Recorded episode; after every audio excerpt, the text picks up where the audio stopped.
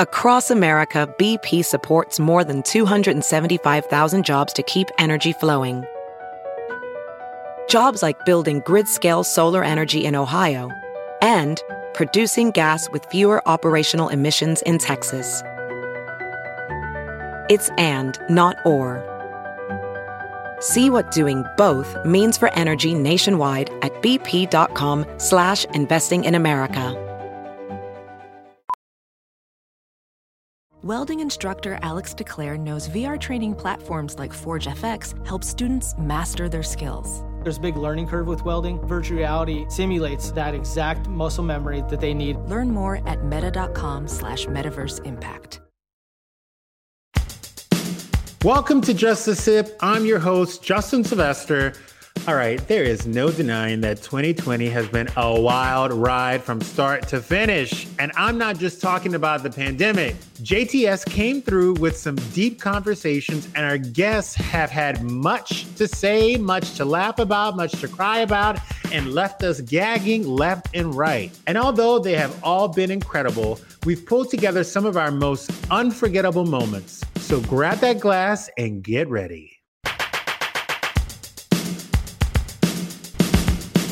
Of course, you know I got to start with my favorite topic sex. I love it when my guests aren't afraid to get a little dirty. Mike Johnson delivered on the deets on a bachelor's bedroom secrets, and Michelle Buteau had us rolling talking about the D.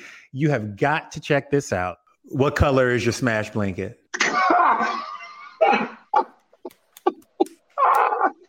Because I had a debate. I was having a debate. I was having a debate. Let, let, let me tell you my debate. Let me tell you the debate. Let me hear the debate. Let me hear. So I was talking to this dude. He's straight, and I was like, "Oh yeah, you know, blah, blah, I got a new smash blanket." He goes, "Oh, what's a smash blanket?" And I was like, "What?" And he was like, "What's a smash blanket?" I'm like, "Yo." It, what are you talking about? It's a blanket you put down before you know. He's like, "Oh, that must be a gay thing." I'm like, "No, no, no, no." That no, no, that's not a gay thing. Everybody has a smash blanket. Mike, do you have a smash blanket? I would say I have sheets, and my sheets are white. That's hilarious. That's hilarious. I oh will Oh say this. God. I'll give you this. I'll give you this T though. I'm six four, right? Six five on a good day. So when I purchase a bed, the bed has to be like a certain height. And if no one knows what I'm talking about, use your imagination. Okay, Vanessa, fire up the jet. We're going to motherfucking Austin right now. like, can you separate? Like, okay, look, I met this girl on Instagram. She's popping. She was on two seasons of Love and Hip Hop. The booty big. I'm gonna like, I'm gonna have some fun with it, and then I'm gonna ride out. Or do you get conflicted? And does do the lines, you know, get crossed a little bit? when I like a girl, this is crazy. This is like some super. I, I'm liking this convo. When I like a girl, and like I'm, I'm so beyond her looks, but I like her personality, I like her heart. I feel like she can be my lady. Mm-hmm. The dick just won't work. Yeah. first. Like it, I'm. It's like it, I, I was told by a urologist that it's my defense mechanism, and it's weird. It's not weird at all. It happens to a lot of people where Yeah. you don't want to f- it up, so Yeah. your mind tells you th- your thing a lang. Don't Yes. don't get up because you'll Yes. ruin it. Yeah, exactly. This is the craziest thing. See, this is dope. You're gonna get like the most hits on this because no one talks about this stuff. Like this is a real life right here. No, it's true. And by the way, it's also a mind because when it first happens to you, you think to yourself, "Oh my God, something must be wrong with, with me. I'm impotent. Like I can't blah blah blah." And then you keep on putting it off, and you keep on putting off the research, and then all of a sudden you get in your mind. So like you're now like going in circles, and every time you get nervous, it's going to happen again. But the minute you meet a, a Smashbox, you're like, "Oh." Yeah, I mean, there's, nothing here. Like, there's no emotional connection here. I can just like, you know, hit this and run. It's weird. it. Yeah, it is what it is. It's it's because like we still have a sexual urge, but then we're creatures that are our brain literally protects us, right? And so we don't want to get hurt. And so therefore, when we have someone that we're so into, it does its own thing. We can't control it. Sometimes you dudes aren't very honest with women about what you really want. So let's talk about that. I'm, I'm No, no, let's talk about that because Yeah, I, got about. I- fewer, I got some fewer questions. Some of these Yeah. ladies out here in Texas say that you're not being honest. ain't nobody said that. So ain't nobody said that. I'm, I'm so honest that someone has told me, well, just lie to me, please. I'm like, really? The fantasy. If we're talking about just doing that, let's just be transparent, honest, adult, consenting people, and don't get mad, or neither party get mad when my honesty comes to fruition, right? Do you ever see yourself having something that's not the traditional situation because you seem like a traditional dude?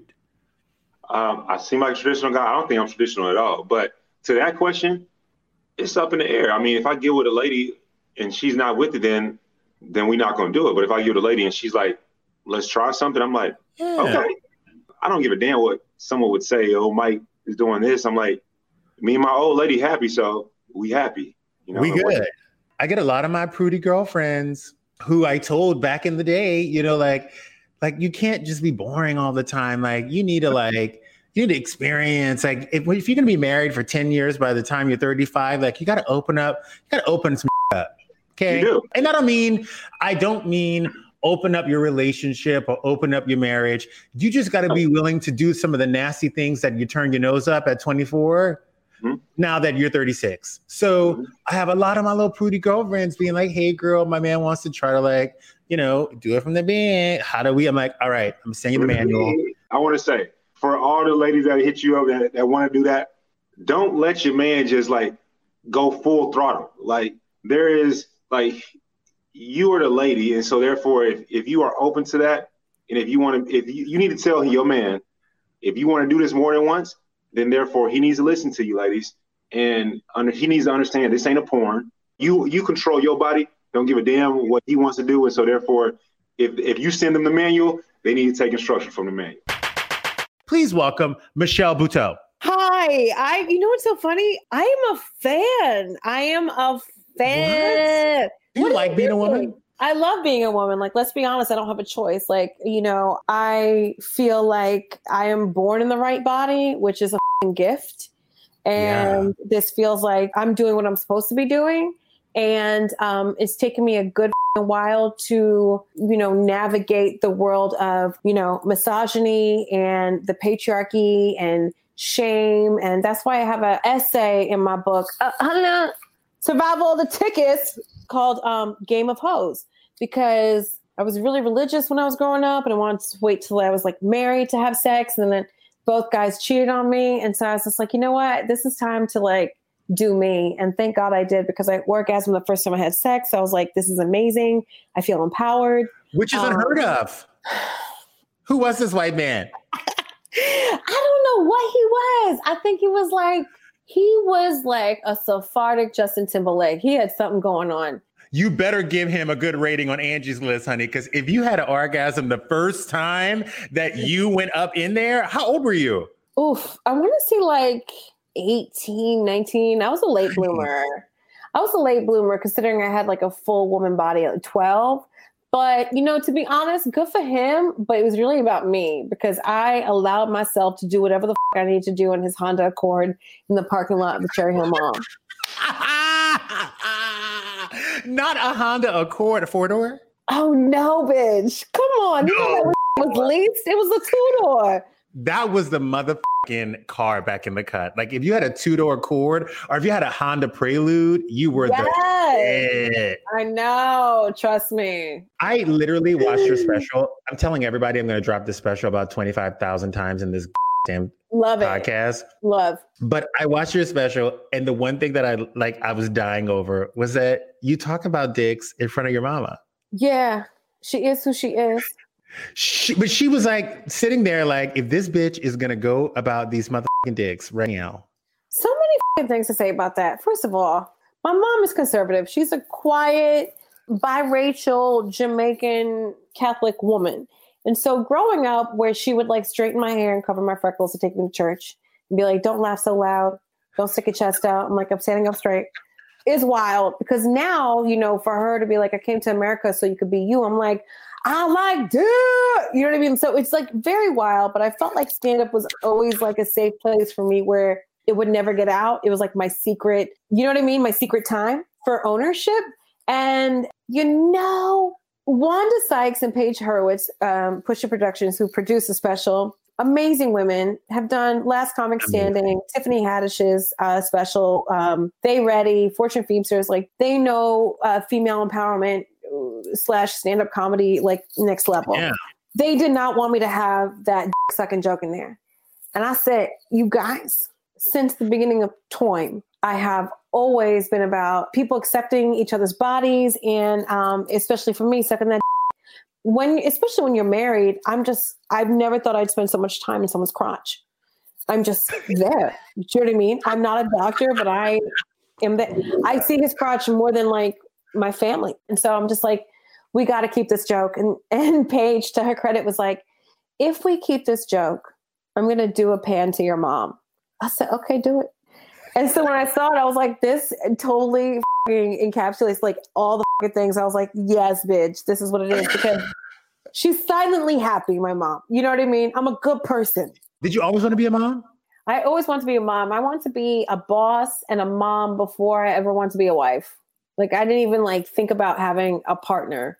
I was like, no, I'm gonna have like that Josephine Baker, that Angelina Jolie. I'm gonna have a career. I'm gonna have yeah. some kids. So yeah. it's so nice. I found a good person through a one night stand. So that's why I'm just like, open your mind, open your heart, open your legs. But how old were you when you opened your mind, open your heart, open your legs? Well, I started doing the research at 24. And when did you finally get your PhD? At 30. That's not a bad run, a six year run. That's not bad. That's the same as a real PhD. Now, if you live for reality TV as I do, then you love a good read, a shady delivery, and people just being real. Well, no one got more real this year than the Real Housewives of Potomac. And because, you know, I like to get all the tea, I got a firsthand account of the physical altercation between Monique Samuels and Candiace Dillard from them both. A wine tasting went down. Words were exchanged between you and Candiace, and then all hell broke loose. Yes. Take me back to that moment whenever you blacked out. What yes. do you think caused that in you? Oh man, I actually learned I had some childhood triggers that I did not realize I developed over the years and that were harboring within me for a very long time. And actually, this is the first time I'm actually speaking about this. So you're getting some inside scoop right now. So I've had many therapy sessions after the fight. I had I started out with two therapists, and then was that I your first time seeing a therapist? Yes. Wow. Yes. So because of that issue and because of that incident, it actually allowed me to seek therapy from a professional therapist. I usually will like counsel with like my pastor or my godfather, who everyone has uh, seen on the show. Um, but this time I, I wanted to take it a step further. I said, I want to find somebody who doesn't know me, who's going to be completely unbiased. Not saying that they were, but um, I just wanted someone who didn't know me to just like really dig deep and help me figure yeah. out what caused me to get to that point. I do want to say when I say the words that I blacked out, that was the best way that I could describe the feeling that I felt. It was almost like my body was still moving, but I was just like not there. Um, and then moments later, days later, everything started coming back. Certain pieces were coming back to the point where I wasn't sure which order of events happened. Um, but I will say that for me, when I was in my therapy session, she said, What was the moment that caused you to go from laughing and joking to serious? And I said, when she swiped her hand too close to my face. And she said, Why do you think that was such a an issue a for moment. you? And I, I said, I don't know. And she said, Okay, let's think back to your childhood. Um, were there any moments in your childhood where you can remember people putting their hands in your face or anything like that? I reflected back to a moment where um, I was actually beaten up by a little boy who uh, he was a year older than me. He was a grade older than me, and he wanted me to be his girlfriend. I'm in first grade, and I'm just like, no. And he starts yeah. slapping me in my face repeatedly, repeatedly. Wow. A bunch of kids rush over and they're watching this whole fight, and nobody thinks to break it up. Like a boy is like literally beating me up. Um, so that was one moment. And she said, okay, let's go deeper. She said, do you have any people close to you that you look up to that would put their hands in your face or bully you in any type of way? And I said, you know what? Yes. I said, my dad, that was actually the way he parented. He was very much yeah. a person that would stick his finger like right in your face and what I say, you know, and yeah. And as a child, you can't do anything about it. And in that moment is when I broke down in that session, and my therapist was like, okay, now this is starting to make sense why something that seems so small and insignificant to other people is major to you. She said, it's almost like that five year old, six year old Monique just jumped out and said, you are not going to put your hand in my face. And that yeah. was the thing that I said. That was literally what jumped it off for me was when that hand swiped in my face, I said, hold on, get your hand out my face. Get your yeah. hand out my face. You need to back up and that's when it got serious. So um, it's not even about making excuses or excusing anything. I really wanted to investigate what my triggers were what would cause me to get to that point. So now that i'm more aware of what those triggers are nothing like this will happen again I learned so much being on this platform. Um, it has revealed some people who have been in the circle of my husband and I already have a very tight knit circle. So mm-hmm. some of the people within our circle, it showed their true colors because they got so excited about the TV and so excited about the platform where they made it about themselves versus supporting my husband and I. So it actually was good for us to see who those snakes were in our own camp and then expose the other ones that have been on the outside or, or the outskirts of our camp as well as a person, I've grown so much. Just learning how to, uh, you know, deal with the criticism or negative remarks to the point where it doesn't bother me. I just respect your opinion because you're only developing that opinion based off of a few seconds off of an episode. You know, so just growing to that point where you can be that secure within yourself. I started out a very secure person, and now today I'm a even more secure person. So, um, so I, I, I look at everything as a blessing in disguise. I'm all about turning negatives into positives, and that's what I've been doing since I've been on this platform.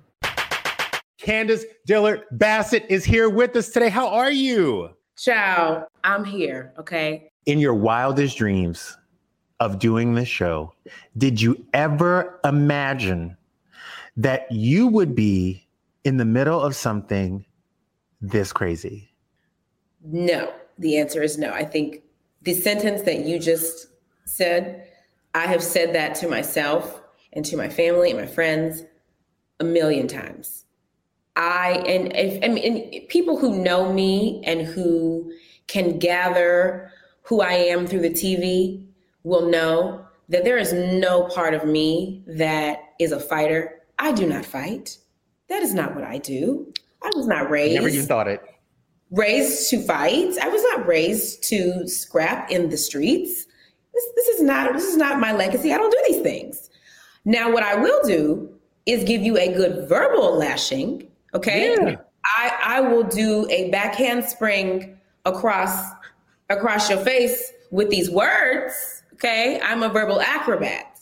That I'll give you that. This vocabulary will get you together. And that is what I thought we had signed up for on our show. This is, you know, no shade because I, I, love my basketball basketball wives, girls. I love my love and hip hop. Love and hip hop. Love them. This is not that though. This is not that, and it never has been. And if I ever thought that this was that, I would have been. I would never come onto this platform. I didn't. I didn't sign up to be a part of not that anyone has ever approached me for love and hip hop or basketball wives for a reason, because I don't fit. You're not that. the demographic. You're not the mix. I'm not. I'm not out here trying to scrap with nobody about nothing. Nothing. Unless I'm fighting my husband over our food, because we fight over food all the time. But unless I'm fighting over a biscuit, no, I'm not. I'm not fighting. So this took, and that's that's the mind of it all. This took me so far left of what I saw for myself and where I saw myself being in life and what I saw happening for me that it just I I couldn't I didn't even know my name for a while. Wow. I was just like in my house like looking at the walls like what the f- happened? Like how did this happen? How did we get here? And all of the crazy things that were being said about what happened. I don't I don't know how this is for you or for other people, but like when you know the truth of something and someone is telling an alternate version of the story and you, you can't defend yourself. Kills you. Thank you. It kills you. It sends you into depression. Anxiety spirals because you're you're not in control. You are being made to be this person that you know that you're not. I know that I can be loud. I know that I have a mouth. I know that I will punish you with my words. But that's what we all do. That was the game. That's the game. Y'all are not watching Housewives to see us kumbaya and braid each other's hair and drink wine all day. That's not why you guys are watching us. It's 100%. Just- but the thing that I have tried to stress to people because at times we get into this debate at work about people needed to move on or yeah. milking. And I'm like, you guys, this happened a year ago. So you go through that traumatic moment and then you have to wake up the next morning and try to process it not only for yourself, but for your family. Mm-hmm.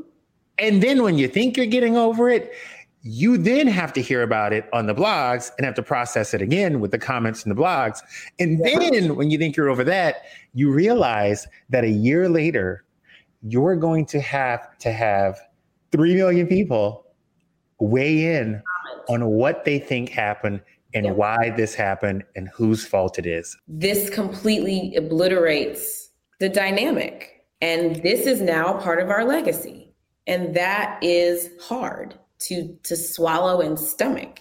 And it's not fair that we are now living in infamy as this group that has, you know, been a part of a very public, very violent, very crazy public physical altercation.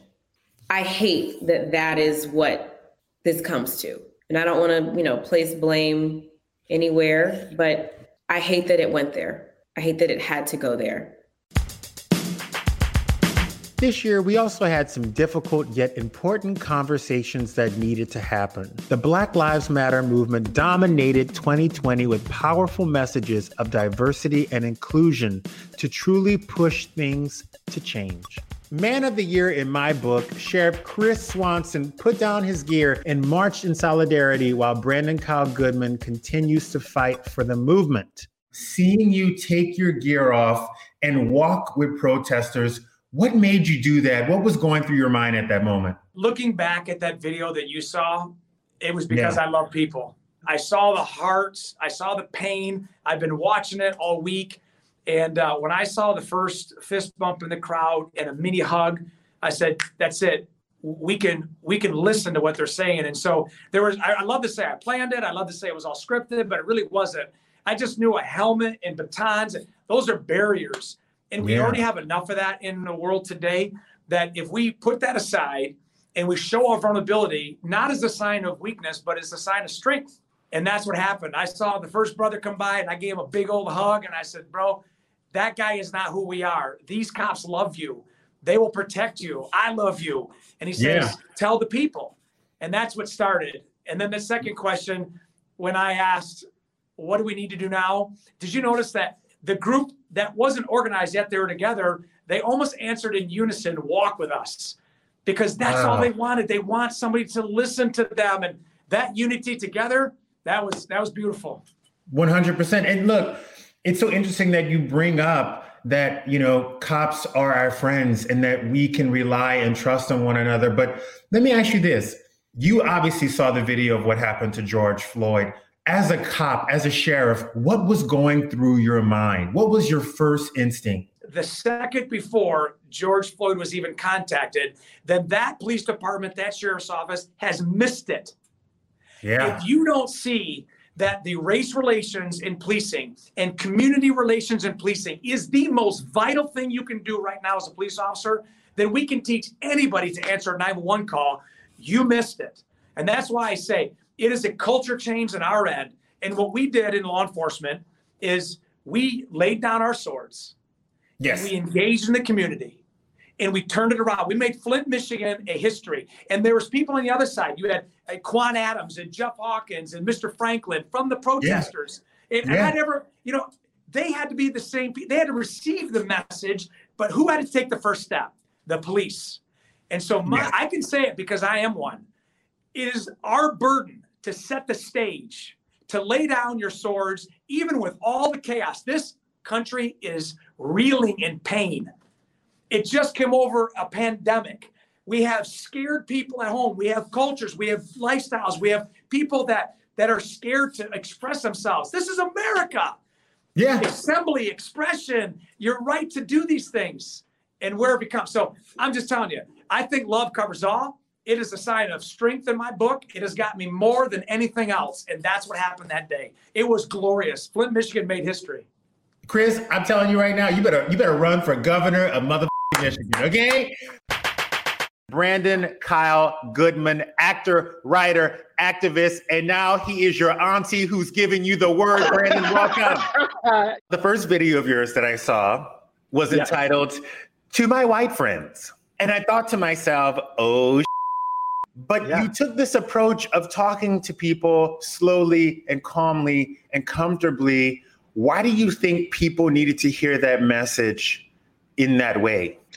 Listen, I think that there are a lot of voices out there, and I think that different voices hit differently. And certain people, like, you know, some people need tough love, some mm-hmm. people need to be coddled, some mm-hmm. people need a little space to process. And so I think that some people just needed a quieter space to process. And I think they just needed to see exactly what was happening in the moment. I don't know about you, but I feel like sometimes as Black people, we, in order to move in white spaces, we will suppress our trauma to yes. show up so they can be comfortable.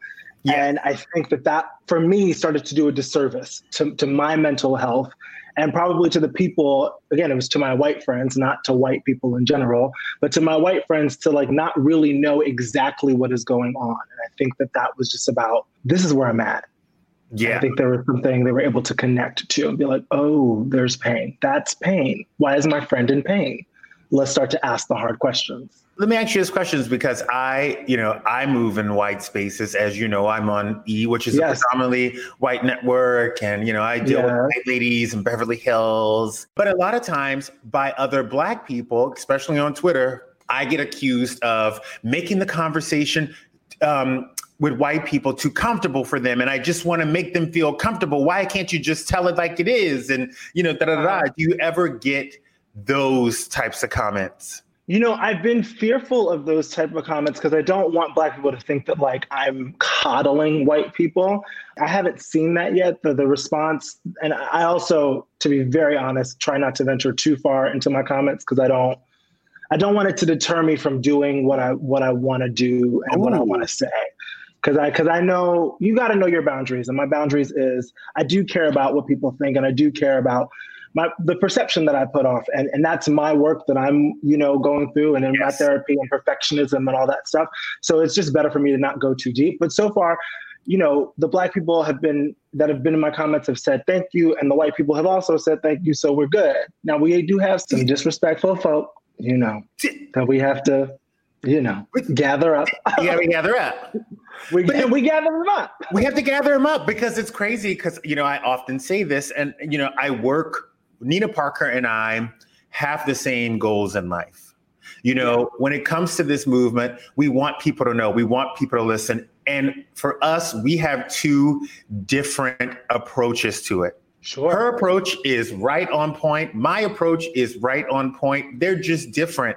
And I think sometimes for myself, I get the hate in my comments because I am softer than her. You know, mm. Mm-hmm. She Malcolm X. I'm Nancy Pelosi. you know, like you know what I mean? Like it's I mean, they're like, all of value. That's the thing. Like that's what I what I what I wrote on my page too is like black people are not a monolith. We are allowed to respond and react and handle this however we want to. And there has to be a myriad of voices. We can't just have one type of voice.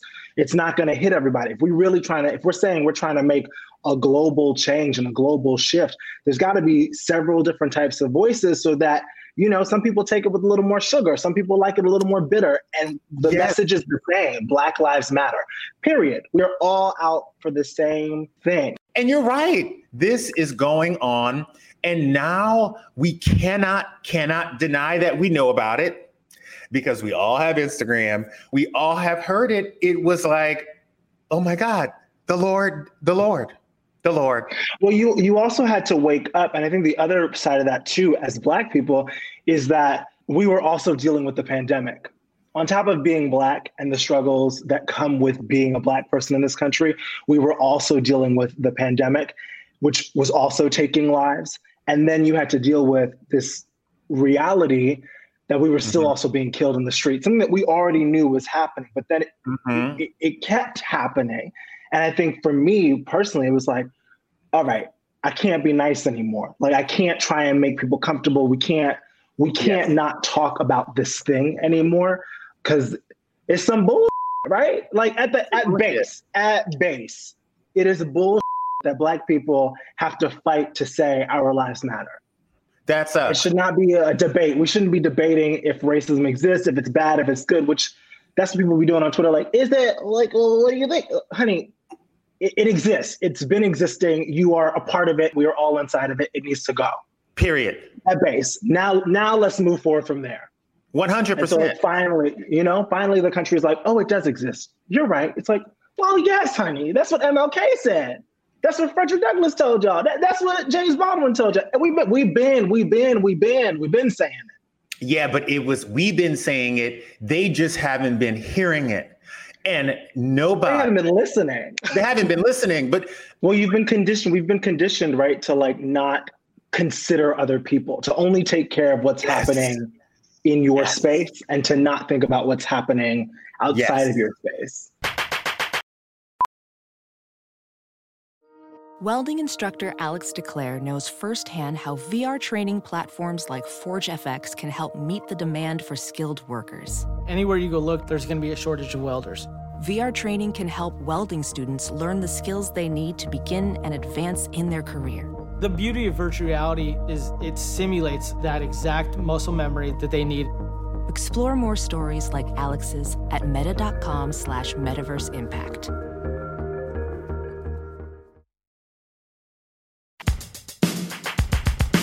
Another social issue that is near and dear to me for obvious reasons is the importance surrounding the LGBTQ plus community and why they should not be forgotten or ignored. Bob the Drag Queen and Angelica Ross discussed the important roles allies play in the fight for equal rights and dignity. When you hear people say that they're gender non binary, Bob, please tell them what it means. So, when you're a gender non-binary, what that basically means you don't identify as a man, you don't identify as a woman. You um, acknowledge that gender is a spectrum, and you're somewhere in the middle of it. For example, if you're listening to this and you're queer, you can use the Kinsey scale as an example. Kinsey scale says that everyone has a Kinsey number, one through six.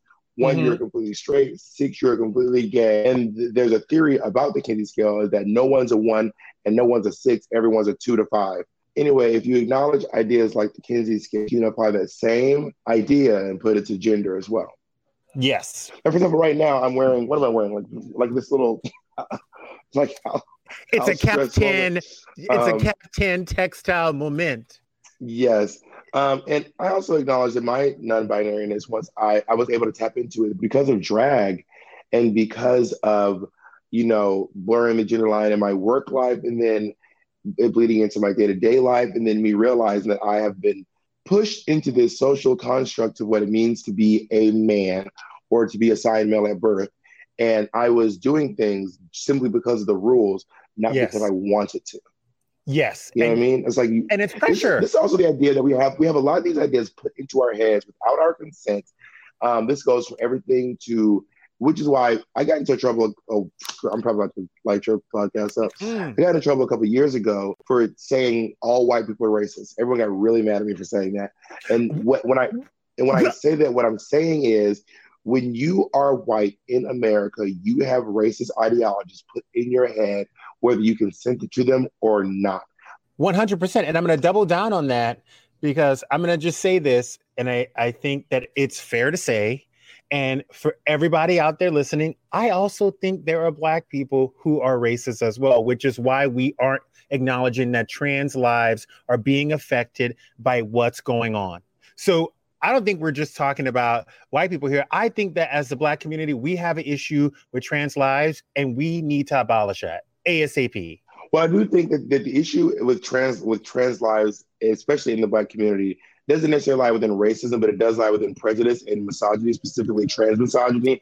And this is not just something for just the trans people to address or just the queer people to address. Like we need in this world cisgendered, straight, black men to yes. stand up and say trans lives matter.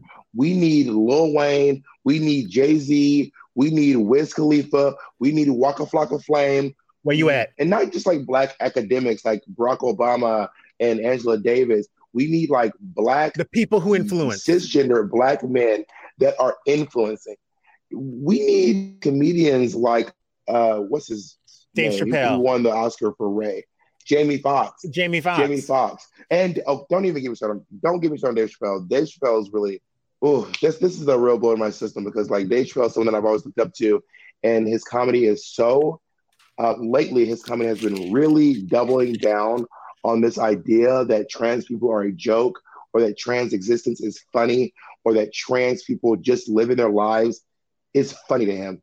And then when Dave Chappelle, who's one of the most respected Black people in comedy and in entertainment uh-huh. goes on TV or when Netflix gives him money to say, I can't stop laughing at trans people, they're just so funny, then it validates that idea for other people and then other people double down and agree with him. When instead yes. he could use his voice to say trans people are valid and he could also still be funny within context of these things. You see what I'm saying? Like you don't have, you don't have to punch down to like you're Dave Chappelle all all of your content leading up to this year, you didn't have any misogynistic jokes in any of that stuff, and it was still successful. So why do you don't need that stuff? But also, you could use your voice to stand up for those people. You could use your voice to point out discrepancies in the community against trans people, specifically trans women, specifically Black trans women. Yeah. But instead, just to say they're funny and I can't stop laughing. Yes, I agree with you if you're going to put me down you know? and use me as the punchline of a joke, at least validate my existence and let people know that I am here and I'm human. Yeah. So that part. The, the black community, we we still have a lot of work to do. But that's I, that's also the gays. Don't even start on the on the queer community. Don't even get. We don't even have enough time to talk about the gays. Okay, we don't uh, even. Ha- that's a whole another special, a JTS special. Yeah. With everything, I just I don't know. It's just so nuts and it's so crazy like to be in this time and see everyone begin this conversation that I feel like it's embarrassing that it took 2020 and it took so many lives to have people finally start this conversation. But on the other hand, I'm happy that we're doing it now and I don't have to do it in 10 years with my kids. You know what I mean? Angelica Ross, everybody. Thank you for having me. This is kind of sort of your year.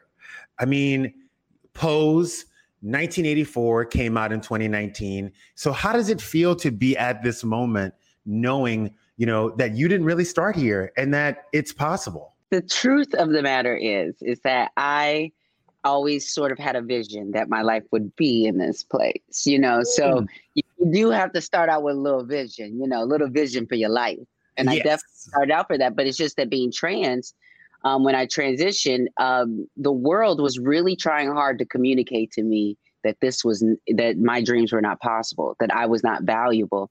And so, like, but I was a theater kid. I grew up in, you know, the church choirs and swing choir and chorale and playing uh, piano by ear, then learning guitar and tap dancing and modern and being in um 11 years of musical theater. Like, I did all of these things and had always thought I would be performing but when I transitioned, I honestly like just had to focus on survival. And so, you know, my younger self is doing cartwheels inside my heart right now because everything, you know, as we say, I'm taking back everything the devil stole from me.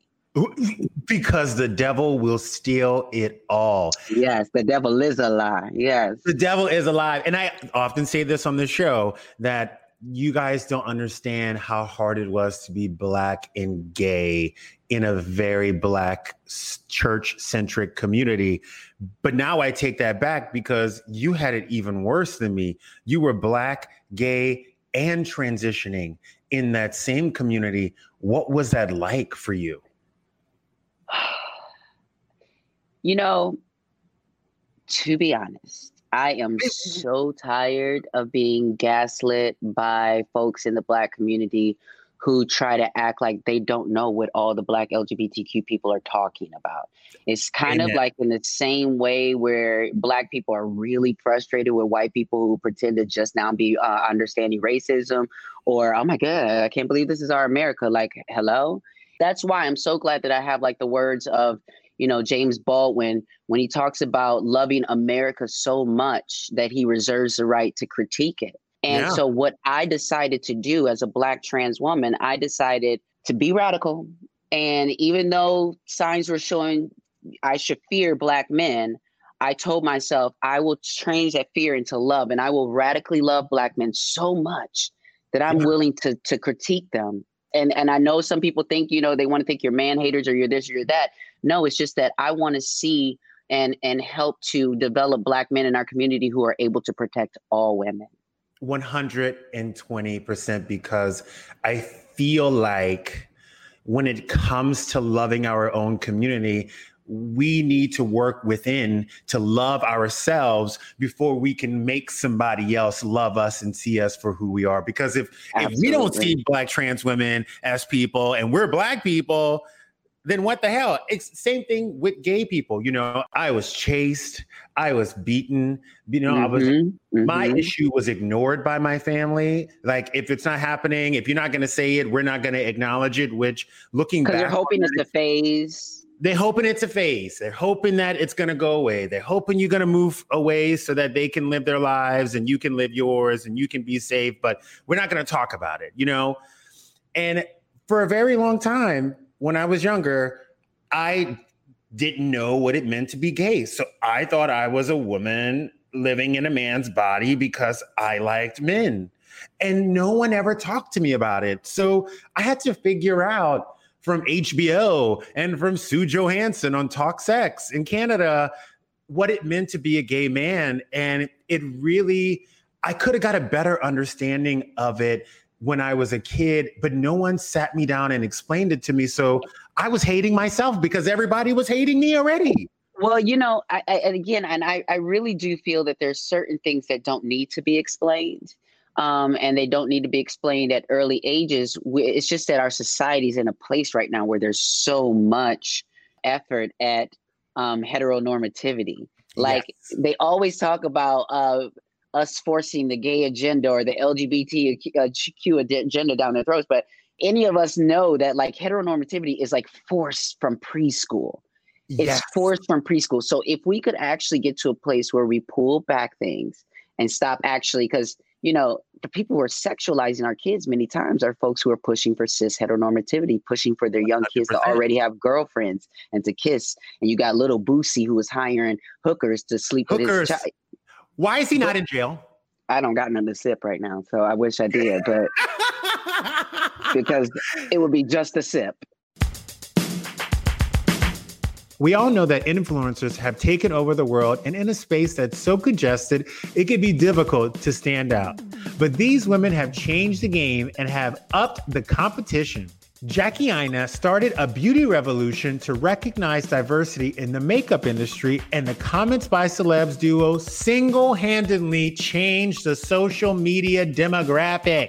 They changed the whole thing, the whole platform. You are truly a self made woman in the sense that not only did you make this by yourself, you were in the motherfucking army, which is the far left from beauty blogging and way vlogging. far, honey, way over the deep end you speak up for people of color mm-hmm. in the mm-hmm. beauty vlogging industry because there's not a lot of you. You know, YouTube is very visual. Yes. So when you're on online mm-hmm. and you're scrolling through the explore page and you're looking at people's thumbnails, subconsciously when people see a black girl or a black guy, we're talking about like four or five years ago. It's gotten a lot better and people have gotten open minded more now. Yeah. But like back then, it was like, oh, she doesn't really look like me. So why would I watch that video? Yeah. Or I would get like comments from some of my followers and they would be like non-black people and they would be like yeah my friends are always like why do you watch that black girl on youtube like she doesn't look like you and it's like think about how that translates offline as well like do you have non-black friends in your social circles do you engage with black people yes. in your everyday encounters at work so and people really think like that whereas i feel like i don't know if it's just like uh, culturally like a black people thing but like we tend to engage with everyone because we're open to it but sometimes it's not always reciprocated No, e- and so exactly. yeah and so that literally translates onto youtube and that a lot of people who you know look like me have my complexion are on the darker side they are people are looking at their thumbnail and it's beauty so everything is is visual with beauty Yes. right so they want to learn how to apply a foundation but they think they have to literally watch someone who looks exactly like them doing it But in order for them to learn not necessarily not necessarily because i mean if i'm teaching you how to contour like if you already know the colors you're going to use i'm teaching you the technique Yeah. you know what I mean? You're watching me for my oh. personality. You're watching me for the technique. If I'm reviewing a new skincare product, why does it matter if I'm black? Like, wait. It doesn't really matter. you know what true. I mean? Now, of course, I understand to some extent. You want to watch someone who looks like you. You want to watch someone who relates to you, but that shouldn't be the only, you know, the only parameter for like enjoying someone's content. You know what I mean? Because like I could still teach you a thing or two about your eyebrows. But by the way, y'all steal it from us anyway. For oh yeah yeah yeah, of Like, course y'all still of course the black of girl's course, been which which for makes years. it yeah which makes it like kind of even a double edged sword because it's like black women are literally like one of the most copied and emulated people on the planet Yes. but they don't want to consume that content from us they want to consume it from someone else So you would rather go to see it Yeah. from the girl who learned it from me instead of just coming to the master himself. Yeah. Like, why would you go to Daniel-san when Mr. Miyagi is sitting I right don't here? know, but that's how people think it's crazy But why do you think 3 million people tune in to your YouTube channel? Because obviously you've broken the mold. Yeah. You've obviously fought through the race situation. How did you finally get to that place? Well, which is still present though. Like I still get it all the time, even at 3.2 million. Like seriously, like you'd be surprised. Like I still get people that comment on my videos and they're like, "Why do you always talk about race?" And it's like, dude, I've been here 11 years. Like, are you not getting the like? It's not gonna change. It is like what it's it not gonna is. change. It is what it is. Like this is what's authentic to me, and I I credit much of that because it's a consistency thing. So it's always been something that I talk about. So it's always something that people have had a chance to get used to. So Yeah. there's no like acclimating or it's not surprising. Like I lay it all out. I have those conversations. Like when I hit a million, when I hit a million on YouTube, there was literally no one darker than tan that had ever done that before on YouTube in the beauty world. Wow. I'm not talking about other genres. I'm not talking about comedy, gaming. They're different. But on the beauty world, How think of how this? many.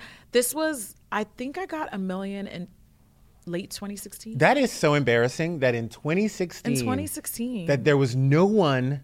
darker than tan That's crazy. in the beauty space that had hit over a million subscribers.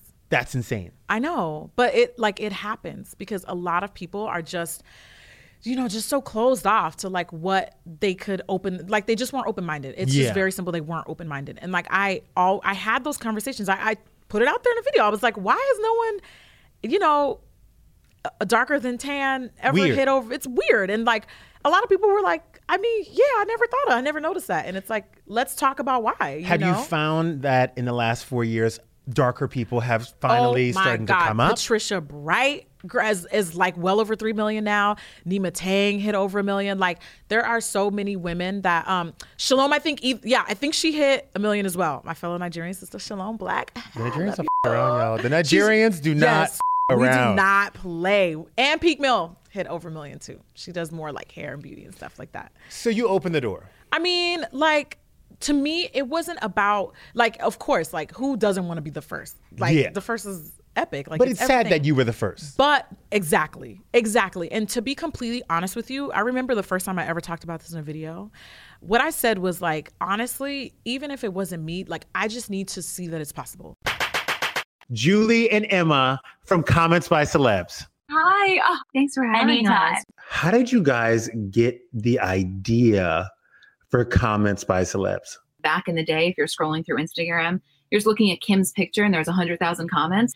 They're, they were sorted by most recent. So if, yeah, yeah, you know, if, if uh, Kendall and Kris commented, you would never see those comments. And Instagram changed their algorithm to highlight verified comments.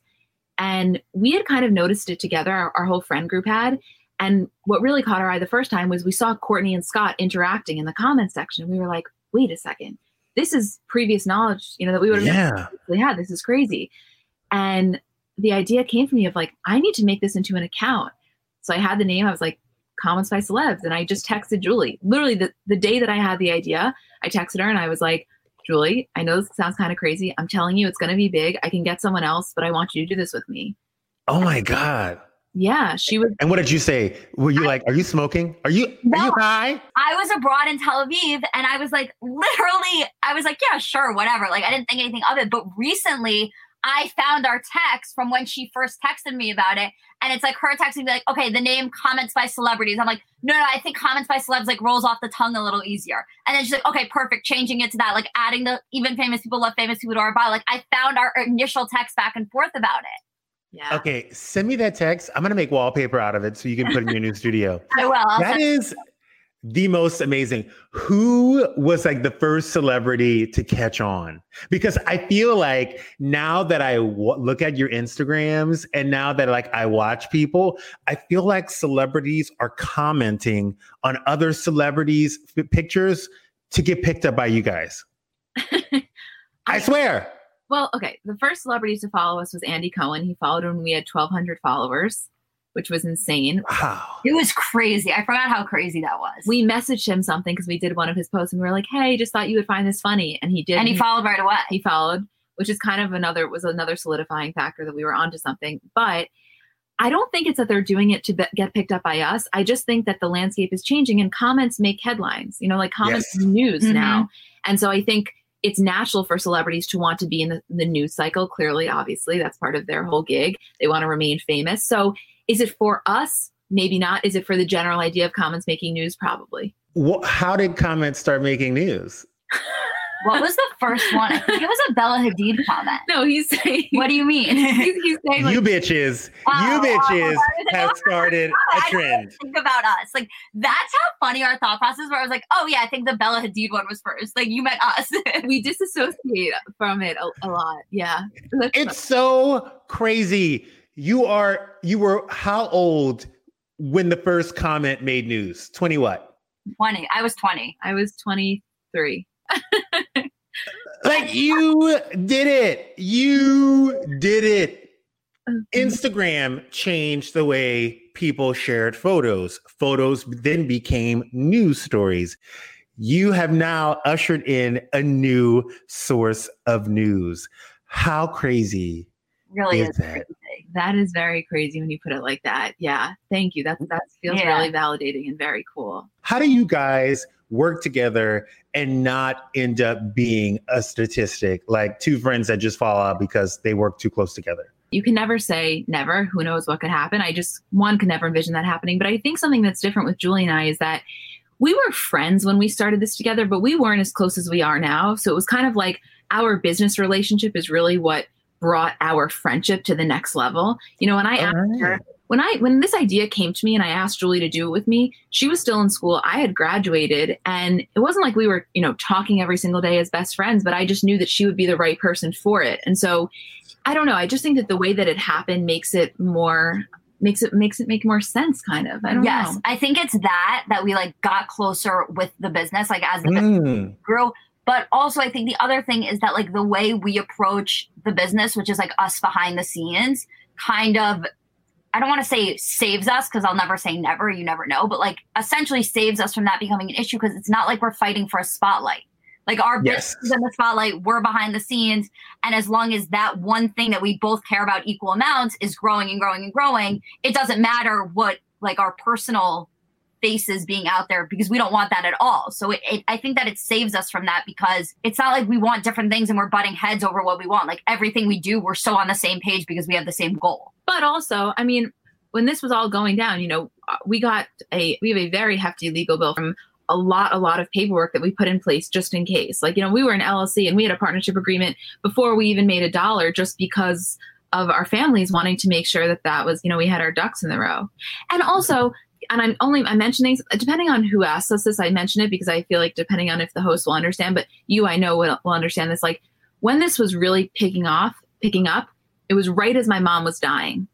Like Oh, our, yeah. first, our first podcast episode with Kelly Ripa, my mom had gone to Mount Sinai that day. She came, she was all kind of like drugged out from the pain meds. So it was such excitement coupled with such trauma and Yeah. very bonding. So I feel like what we went through in the very beginning stages, Mm-hmm. and not saying that that's strength to continue forever. However, it really did bond us in a way that's different. It's it's a lot of trust that I don't think would have existed without that. Obviously, I wish it was, didn't happen, but you know what I mean. No, for sure. And you know, sometimes it's like odd when you start a journey with somebody because there's something that happens normally, and sometimes it's very easy to see, and sometimes it's not. But I feel like this journey between you two of you guys started at the perfect time because you needed somebody, you needed an mm-hmm. outlet, and you needed somebody like Julie. But I have one question because I've always been kind of sort of confused about this. Yeah. And I think I know the answer, and I think I'm going to have mad respect for it. But you guys are both drop dead gorgeous. you guys both look great on camera. Mm-hmm. You guys both have such great expressions. Why wouldn't you put yourself on camera? Like a lot of people in Hollywood go out and create these platforms and these sources of um, work so they can get out there and really show what they're about. Why not put yourself on camera? Why hide behind it? Uh, there's like a lot of different layers to it. Um, but I think that the biggest one is A, like we just love the idea of being the businesswoman behind the account and letting the account speak for itself. So like the idea that like we can exist behind the scenes, no one's gonna Mhm. like say anything to us, no one's gonna approach us, no one's gonna think of us when they think of the account specifically, I think allows the account to grow in a different way. Maybe not as quickly, maybe not as much, but it definitely differently. And also like the idea of removing ourselves a little bit, like almost allows us to be taken more seriously in a way. Yeah. But I don't know. I think there's so many different things to it that we enjoy. Like I have to say, like I really love not being on camera. I think the idea of fame, like to me at least, has become like scarier and scarier and scarier. Terrifying. Miranda Hobbs. That was Miranda Hobbs with the most politically correct answer ever. oh my god. Thank you guys so much for listening. Don't forget to subscribe, rate, and review. Come back next week for part two of our best of 2020.